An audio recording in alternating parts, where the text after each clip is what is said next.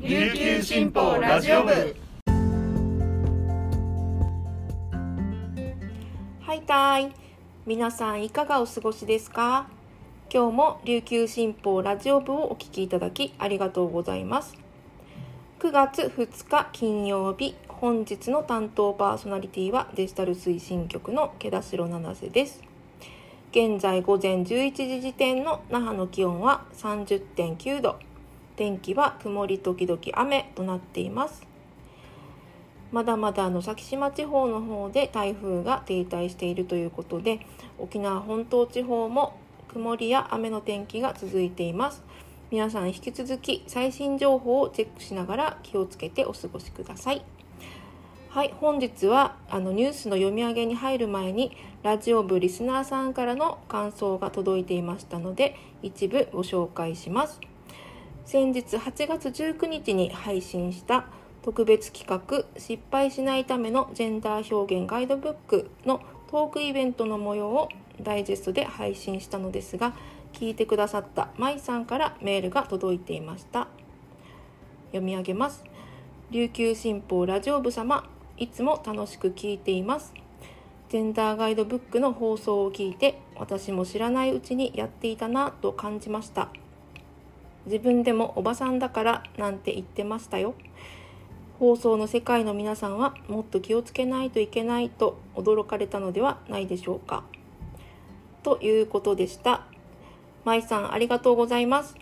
その他沖縄の男女平等を進めるためにこんな取材をしてほしいというご要望も書いていらっしゃいました。取材現場の記者とも共有したいと思います。感想ありがとうございます。他のリスナーの皆さんもぜひお気軽にメールいただけたらと思っています。メールアドレスは概要欄に載せてありますのでぜひご活用ください。はいそれではこの時間までに入った沖縄のニュースをお届けします。はじめのニュースも台風関連からです。非常に強い台風11号は2日午前6時現在宮古島の南約380キロの海上にありほとんど停滞しています。台風はその後ゆっくり北上し3日から4日にかけて先島地方にかなり接近する見通しです。宮古島地方と石垣島地方は現在強風域に入っており波浪警報や雷注意報強風注意報が発表されています。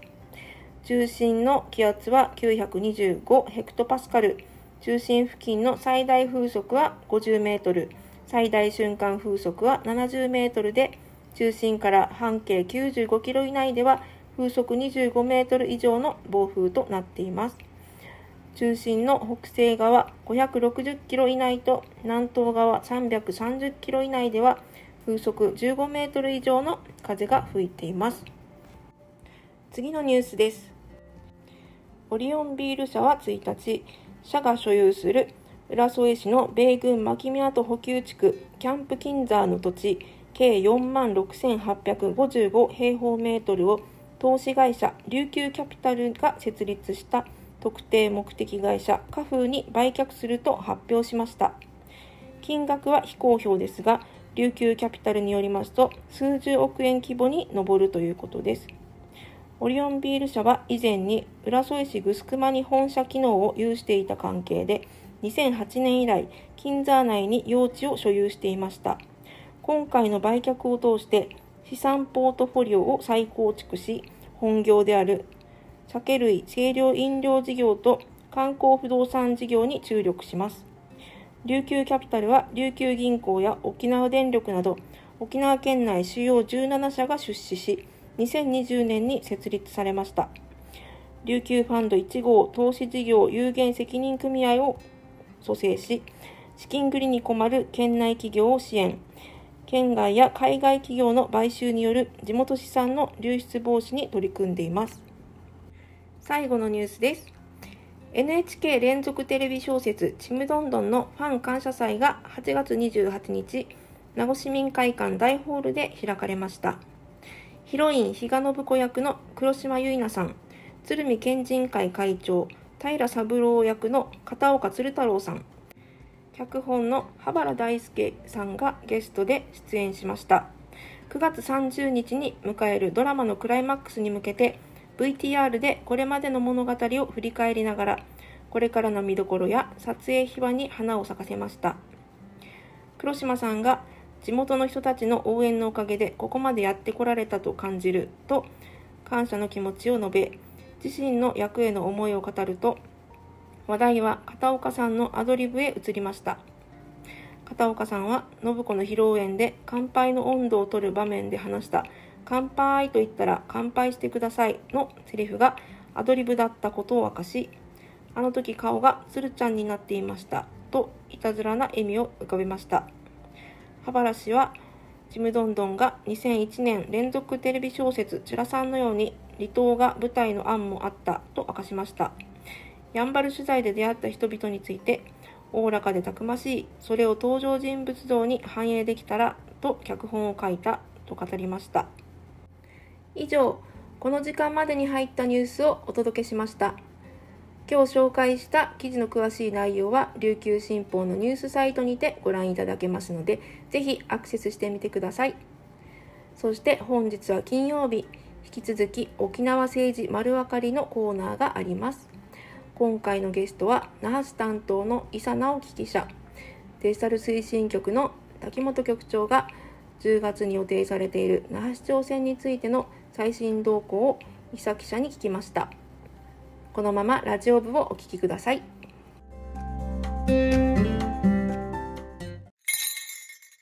琉球新報読者は無料って CM 読者じゃない私にはいいことないのでしょうか？というメールが来ていましたが安心してください。スマホパソコンでサクッと読めちゃう琉球新報デジタル。あなたにもおすすめしたい理由がちゃんとあるんです。詳しくは新報デジタルで検索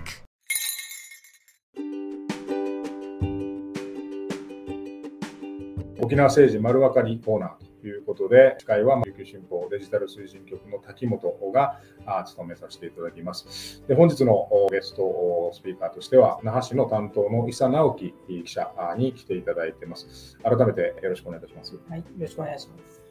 はい、ということで、えー、那覇市長選挙が10月25日。23です。すみません。10月23日投開票の那覇市長選、その候補者があ、まあ、決まったと、候補予定者が固まったというところですよね。今のところ、まあ、2人のお名前ということで、まずそれではお2人を紹介させていただこうかなと思うんですけども、まずはこちらの、えー、記事。あまあ、那覇市長選、自民が、えー、知念氏擁立決定、立候補の決意示すという、ま、見出しで、え、記事を書いているんですけども、こちらの写真に、あるのが、あ知念さん、なんですけど、この知念さんは、まあ、先ほどもちょっと話しましたけども、今現在、那覇市の副市長の地位にいらっしゃるというところで、でも、実はまあ辞表をも出されててということなんですね。辞表を出して、えっと、8月末まであの、まあ、任期というか、在任そこで退任するという。はい8月いっぱいで退任されるということなんですね。でこのこの知念さんを自民党がということで、えー、擁立するということで、まあ、ご本人もそれを、まあ、受託というか、あそこに、えー受けたまましたということで、その自民党の擁立のもとで出馬する意向を示しておられる。もう一人がで、小長武春さんですね。発祥戦、小長武春氏が出馬表明ということで、オール沖縄の出馬要請を受けて会見された受託会見というのをまあされましたけれども、この、まあ、小長武春さんは、亡くなった前の知事の小長武さんの次男さんで、つい先までまあ県議会議員を務めておられたということですよね。はい。という、まあ、このお二人が今、ああの那覇その那覇市長選に出ようかということにになっているということなんですけども、まずじゃあ、このあの最初にご紹介した、まあ、知念さん、この知念さん、なかなかこうあんまりこうあの、えー、知られてる方ではないのかもしれませんですかね、その知念さんのどういう方なのかっていうのをご紹介いただいてもいいですかね。うん。知念さんは、えっと、前の尾長武さんが那覇市長だった頃に、えっと、秘書課長、総務部長、あと政策統括調整官かなという事務方トップを歴任されて、うんまあ、いわば側近だったと言われている。尾長武さんのですね。武さん。はいはいはいで白間美紀子市政になってからは副市長として白間さんを支えてきたその尾長さんのまあ、元側近とうん。その息子で県議の竹春さんの対決になりそうっていうのが特徴。なるほど、なるほど。なんかそのそ、そういうことだけお伺いすると、だから同じ尾長武さんを中心にというか、まあ、亡くなられた尾長武さんのお中で、あるいはまあさらにその後継である、まあ、オール沖縄でこうし、えーその後を継いでるな、あ那覇市を継いでる白間市長の右腕的存在である副市長ということで、えーいらした部分でいうと、どちらかというと、そのオール沖縄とかっていうこう政治勢力のこのグループから押されそうな、あー擁立されそうな、なんかそんなようなイメージも持つんですけども、その辺はあーこの選考の過程を振り返ってみると、どんななんですかね。あそうですね。えっと、知念さんはもともとオール沖縄側にとっても、この候補の一人に上がってまして、うんでただその塩間さんが、えー引退を表明した頃に、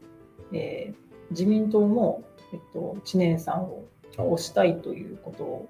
自民党の那覇市議団ですね、はい。も表明したのでそこからちょっと話がややこしくなっていて、うんでそれでこのオール沖縄の選考委員会作ったんですけど、まあ、知念さんにやってほしいっていう方とでこのちょっと自民から声が上がるような人ってどうなのっていうあところでちょっと意見の食い違いがあーりましてうんで選考委員会を作ったんですね。でその中で選考基準であの玉城デニーさんを支えて知事選でセットで戦えることそして、えっと、辺野古移移設辺野古新基地建設反対を明言できることっていうことが、うんうん条件として。条件があって、そこに、えー知念さん聞き取りした結果、あのそれができないと。知念あのレニーさんとセットはできない。で、えっと、辺野古に関しては、あの憲白書があったじゃないですか。はいはいあのはい前首長がはい賛同して、サインしたえっと、県内設断念を求めた。あの憲白書の精神には賛同するけど、この辺野古反対を明言して戦うっていうのは、このそこはうんと言わなかったうん。というところで、あの基準から外れたっていうことで、縄の選考基準から外れてということなんですね。それでもう一人の、えー有力候補だった竹春さんに決まったってういう感じですね。そちょっと戻るんですけど、そもそもじゃあ自民党側、自民さん側は、そのなぜこの知念さんを擁立しようという、つまりその、えっと那覇市政からすると野党なわけですよね、自民党さん側は。で、その野党側から見た場合、そのお与党のというか、まあ、白間市政の側近でいらっしゃる知念さんをうん、自らの方野党側の方に擁立しようというのっていうのは、なんかこう、まあ、ねじれるというか、ちょっとなんか逆逆のというか、うん。いうふうな印象をあの受けるんですけど、うん。自民党がそもそもこの知念さんにこうラブコールというか、ああの白羽の矢を立てたっていうのはどういうことなんですか？まあ、もともと知念さんは保守系の人であると。うん。うん。これは知念さんもあの辞任しているところで、うん。もともとは自民党側に私はいましたよ。う。んうんで、尾長武氏と一緒にあのオール沖縄に行ったけど、もともと保守系ですよっていうのを辞任されてて、うんで、知念さんはこの那覇軍港の、えっと、浦添移設推進で、かつ、えっと、跡地利用を早期に進めるっていうことを強く打ち出しているというところが、そこが自民さんがあの推した理由だっていうことを自民さんは言っています。なるほど。なるほどね。そうか、そうか。まあ、そもそも振り返ってみると、だから、小長さん自身が、ももともちろんあのもともと自民党でいらっしゃったわけだし、えー県連の幹事長も務めてというようなな流れがあって、ずっとこう自民党、まあ、あーご自身も保守本流、自ら保守本流なんだということをずっとおっしゃってましたし、まあ、そういうような流れからすると、で、その大永さんと、まあ、那覇支店の時もこうその、まあ、側近というか、まあ、そのずっとこう、こう主要なあーあの役職を務めておられたというところで、まあ、その大永さんのもともとのそのおいわゆる保守という流れの部分だということなんですね。なるほど、なるほど。で、まあ、その一方で、じゃあ、その、お竹春さん、あーその、まあ、オール沖縄の方の選考の方に、えー選ばれて、こう、えー出馬要請を受けて、まあ、受託をするという形で、まあ、この間も会見したわけですけれども、この竹原さんも、まあ、あのご存知の方も多いと思いますけども、改めて、まあ、あー小長武さんの次男さんというところもありますけど、まあ、直近まで県議でしたけど、この県議も1期目、まだ受かったばかりだったんですよね。そうその前は那覇市議を務めてえーられてというところなんですよね。2017年に那覇市議に初当選して、でこの前の県議選で途中であの出まして、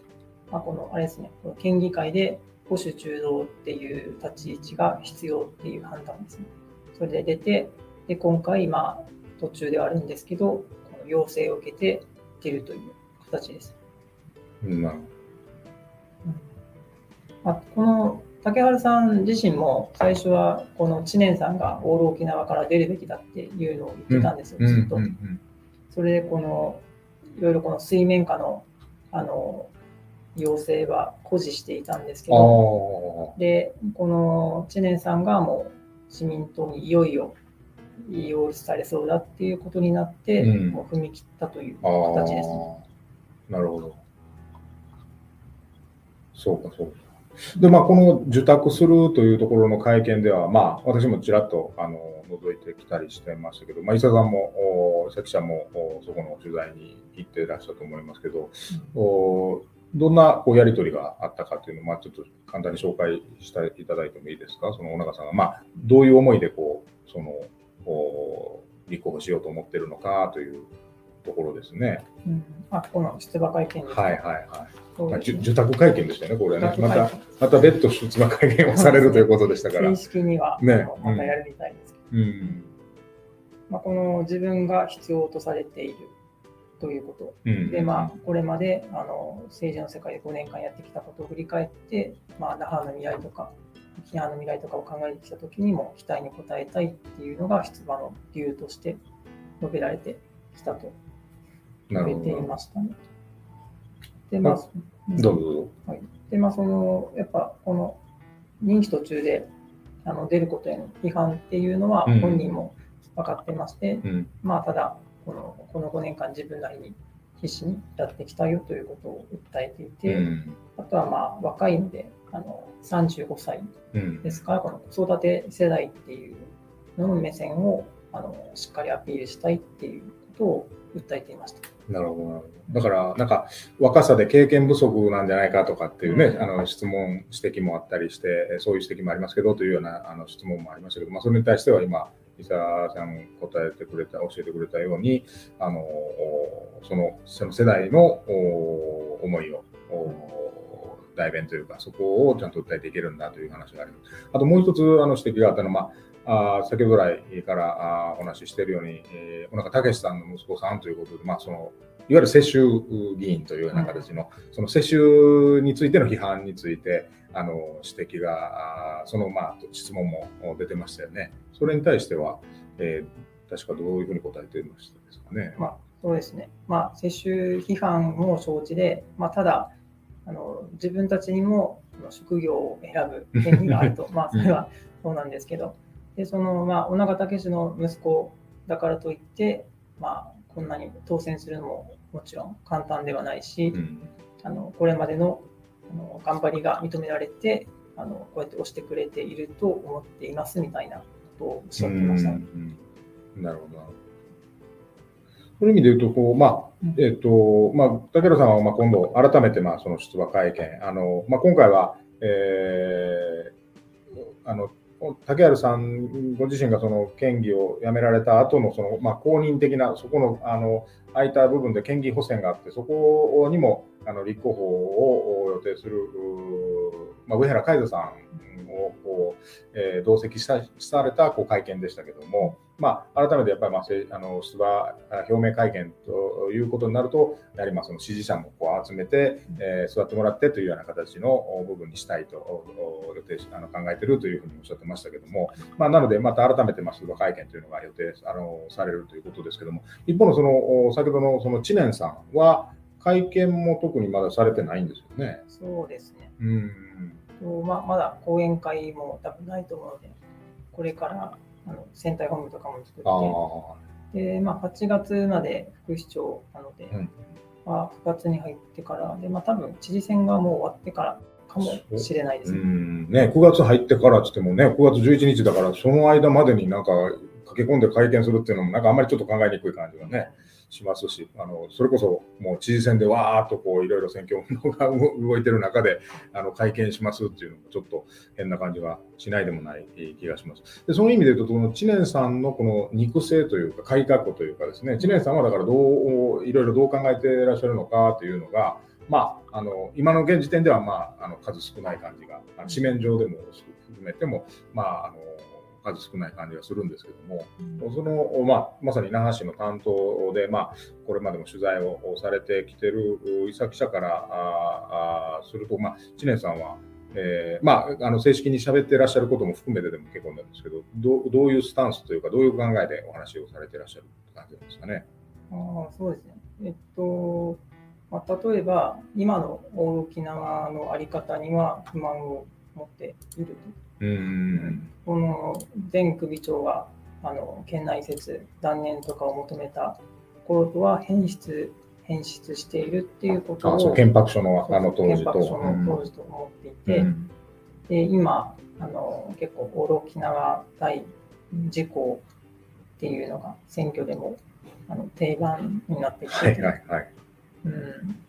でたまにこの議会でも積極的になったりするんですけど、はいはい。そういうのがもうあの不満があると。この建設的な、えーなんですかね、議会うんをしたいという思いがあって、うんそれで今のオール沖縄の皆さんと距離を置いているっていう感じですね。なるほうんど。そうか、そうですか。あの、自民党の選考の中で、あの、まあ、知念さんに決めましたというのが、あの、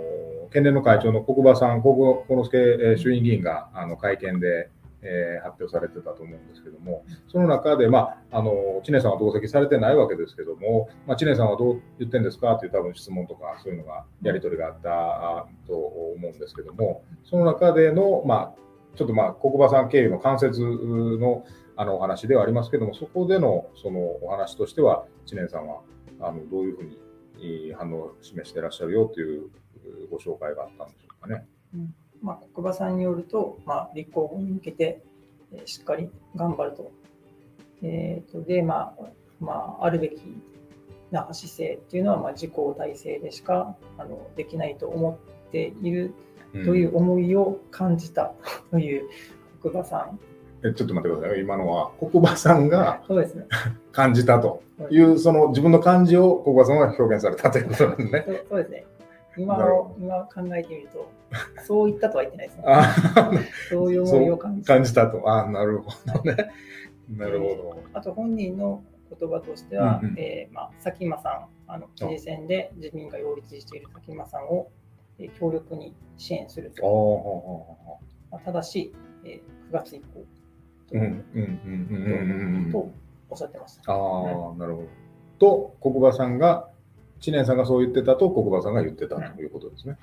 なるほどな。なかなか知念さんのこの、あの、ここまでになると、知念さんもまあいろいろ取材の構成とかを受けながらというのもあるのかもしれませんけど、肉声がなかなかこう聞こえて、聞こえづらくなってる感じですけど、そうですね。ぶら下がりとかでも言葉が少ななうん。感じですね、今のところなるほど、選ばれて、えー言葉を選んでる感じのあれなんでしょうかね。で、まあ、そもそも、でも、あのまだ任期在職中だと、那覇市役所には来てらっしゃったりして、そこで聞けたりしないのかなと思ったりしたんですけど。あここ数日は公務がなくて来てないですけど。ああ、そうなんですね。なるほど。じゃあ、なかなか直接うお話を伺う機会もなかなかこうない、えー難しいところなんですね。なるほど。でもまあ、あの、まあ、正式にはもちろんその出馬表明えーの、まあ、会見とかいうようなことを、まあ、知念さんもなさるんでしょうから、まあ、そのところで、えーいろんなこう思いというか、いうようなことは、あぜひ詳しく聞いてみたいなと思うんですけども、こうやっぱりこうただこう今、知事選でこう昨日告示されて、えー選挙運動ももう街中でもやっぱりもうね、演説も、街頭演説もあったりというようなことで、もう雰囲気というか、あの、はその知事選にすごく高まってきている今、大きななんですけれども、実際、まあ、あの先ほどの竹原さん、ね、小中竹原さん、オール沖縄が推す竹原さんも、あのもう知事選とで、えー、あの応援している玉城デニーさんの、まあ、応援にも入って、あるいは、まあ、その演説官の上にも一緒に乗って演説されたりということで、いわゆるセット戦術っていうのがもう始まってるなと思ったんですけども、その辺は、あのまさにもうセット戦術として推し進めていこうという、あるいはまあさらに県議補選も含めてというところなんですね。そうですね。昨日の出発式も一緒に登壇されて、うんはい、紹介されて、セット戦術という感じですね。まあ、代表連の那覇市でしっかり取りたいという相乗効果を狙っているという感じです。その意味で言うと、知念さんはまだその、まあ、出馬会見もまだであるし、まあ、今選考されてということで、で、えー、先ほどの国馬さんの伝言の、国馬さん経由の話だと、佐喜真さんを強力に推したいというお話をされてたということですけども、おでも、じゃあ、かといって、じゃあ、佐喜真さんと一緒にあ選挙カーに乗って、えー、演説かというと、まあ、少なくともまあ8月いっぱいはまだあの人気でもいらっしゃるしということで、じゃあ9月以降もそれで、えー、セット戦術的な動きになるのかというと、ちょっとそこはどうも読めない感じね。うん、そうですね。もともと、この知念さんは、えっと、あこの白間美紀子市長が、このデニーさんのこの選挙交代、まんじゅうの会の会長をしているんですね。で白間市長が相手陣営にいる中で佐喜真さんは応援しにくいだろうっていう見方がもともとあって、でそれでまあ9月以降応援っていうところが、まあ、落としどころかなというふうに、うん、あまあ那覇市をもう離れた後でっていう,、思われるんですが、うん、まあただその知念さん周辺ではまあそこまであのがっちり入らなくてもいいんじゃないかみたいなこともちらほら垣間見えてですね、まあ、どこまでがっつりやるのかっていうのはちょっと不透明なところがある。なるほど。なるほどね。で、その意味で言うと、その今まさに出てきた白間さんは、非常にまた白間さん自身もこう非常に複雑な立場じゃないのかなと。あのまあ、まさに先ほどの、まあ、尾長さんを軸にして考えたのと、まあ、そのそれをこう、ついで那覇市市長についてらっしゃるわけですから、まあ、あの同じ部分、軸は同じだなという思うんですが、つまり、えー、その尾長さん彼に引き継いだ那覇市長で、その尾長さんの子供さんである竹春さんが一方、オール沖縄で出て、で、まあ、白間さんもオール沖縄から支援されて、那覇市長についてというところの流れからすると、まあ、竹春さんがいらっしゃる。でも一方で、え、那覇市政という部分をずっとこう運営する中で、右腕となっていた知念さんが一方の自公というか、まあ、自民党の擁立の方になってという形で、えーこうなんか引き裂かれてるような感じも、のようなイメージにもなるんですけど、白間さんはこの辺のこの対応について、まあ、どっちをどう応援するのかとかということについては、今、現時点ではどういうふうにおっしゃってるんですかね？そうですね。白間さんもまさにこのコメントをあの報道陣に求められて、うんうん、複雑な思いがあると。あご自身。でこの争いとは言いたくないと。この選挙戦をですね、うんうん、争いとは言いたくない、選択ですというふうにおっしゃっていて、まあ、複雑な思いを見せています。で、あの、どっちからもラブコールを受けている。ああ、そうなんですね。竹春さんも、えっと、この、えー、政治活動で、あの、白間さんを支えてきたので、ぜひ一緒に選挙戦やっていきたいということをおっしゃってまして、うん、で自民側も、えー、国馬さんがですね、この前、あの、市長も含めて応援してもらえる候補だと思っているというふうに。えー、あ国馬さんがそういうふうに。国馬さん、国馬さんなんかね、よよく出てきますね。はい、まあ、まあ、支部長ですかね。うん、はい。というふうにおっしゃってて、まあ、両方からまあラブコールがある中で、えー、白間さんは、えっと、今は市長選のことには触れないと。うんうんうん、まずはあの知事選でデニーさんに勝ってもらいたい。全力で応援して、その後に判断しますということを言っています。えーでもまさに昨日の告示では、まあ、先ほどもありありましたように、そのあの小永武治さんは、まあ、玉城デニーさんと同じ当選挙カーの上に立って、まあ、そのセット戦術で、まあ、紹介されてというのがありましたけど、まさにその横にも白間さんもね、立ってらっしゃってっていうところなので、あのまあ、なかなか本当にあの複雑なっていうのは、まあ、あの難しいお立場なえーところなんだろうな、まあ、もちろん今はその、えー玉城デニーさんを推す中での、えー演説もされて、発言もされてというところだと思いますけど、なかなかね、こう難しいお立場なんだろうなと思いましたけども、改めてでもその、今、那覇市政で問われていることって一体何なんですかね、そのそ何がこう政策論争というか、あ政策として戦われるべきというか、いうふうに思いますかね、佐々さん。えっと、この、まあ、辺野古に関して、えー竹原さんは争点の一つと言っていて、で自民側は、まあ、争点化はしないっていうことを、まあ、選考委の段階で一致しているわけですよね。うんそれで、えー、とでどちらもあの小長さんの継承で白間さんのあれ予選の継承っていうことになると、やっぱりそこがそう大きな争点になりがちではあると思うんですよ。違いは何かって考えると、もう辺野古しか違いが、うん大きな部分ではという。うん。ただ、えっと、竹原さんもこの、えーうん。最大の争点は、えっと、街づくりのやり方とおっしゃってまして、で一番訴えたいのは子ども政策だと、子どもの貧困対策とかというふうにおっしゃってまして、でまあ、まだ両方のあの、うん公約とか政策がね。政策がまだ出揃ってないですけど、うん。うん。で、まあ、そうですよね。まあ、4年前とかだったらね、あの待機児童とかの問題がまだまだ進んでなかったし、はい。待機児童対策とかあって、まあ、今結構減ってきてはいるんですけど、うんうん今だったら、まあ、コロナからの経済回復とかう、ん。いろいろあると思うんですよね。でだから、まあ、まあ、選考基準として辺野古大事だったし、まあ、争点の一つではあると思うんですけど、これからやっぱりちょっともうちょっと細かいうんうんあの政策論争をして、はいまあ本来の那覇市のあの課題とかうんうんあのビジョンっていうのを戦わせてほしいなとうんうんういうんところです。そうですね。あの私、竹原さんの会見で印象的だったなと思ってたのは、その知念さんがまあもうあの擁立されることに、えーまあ、多かったそうなってますよねということの質問に対して、まあ、ちょっとなかなかこう言葉選びながらです。自分もそのいろいろ政策でも知念さん自身にも相談してて、えーいうような形でこうあの、まあ、そういう政策面でもそう頼りにしてるというか、まあ、いうような形のお話で、まあ、そうなるとますますじゃあその政策の違いというかいうのが一体どういうふうに出せるんだろうっていうのはあの非常にこうおあの見えにくい感じがする実感がある一方ででもまさにどれは我々がやっぱそこのお違いは何なのかということを、まあ、いろいろインタビューだったりとかあるいはまあ討論会をしていただいたりとかっていうような形でこうよりこう浮き彫りにするというか、まあ、あの目立たすような形っていうのは、まあ、我々もそこに、えーあの注力しないといけないのかななんていうふうにも改めてまあ思ったあー会見を聞いてて思ったんですけどね。そうですね。うんまあ、今、先ほど最後に今、伊佐さんがあー言われたように、そのおまあ、今後のもちろんその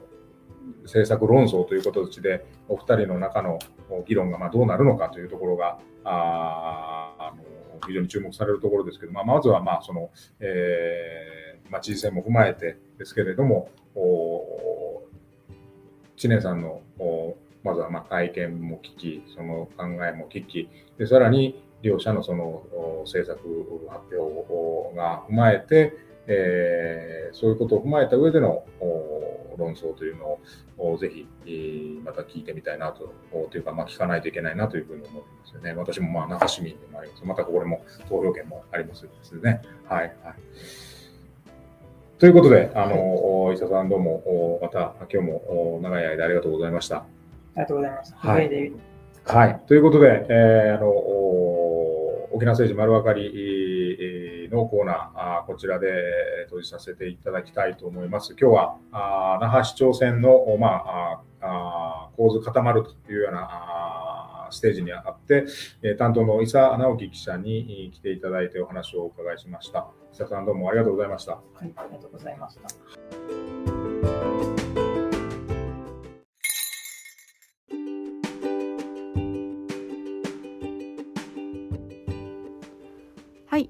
滝本局長による沖縄政治丸分かりのコーナーいかがでしたでしょうか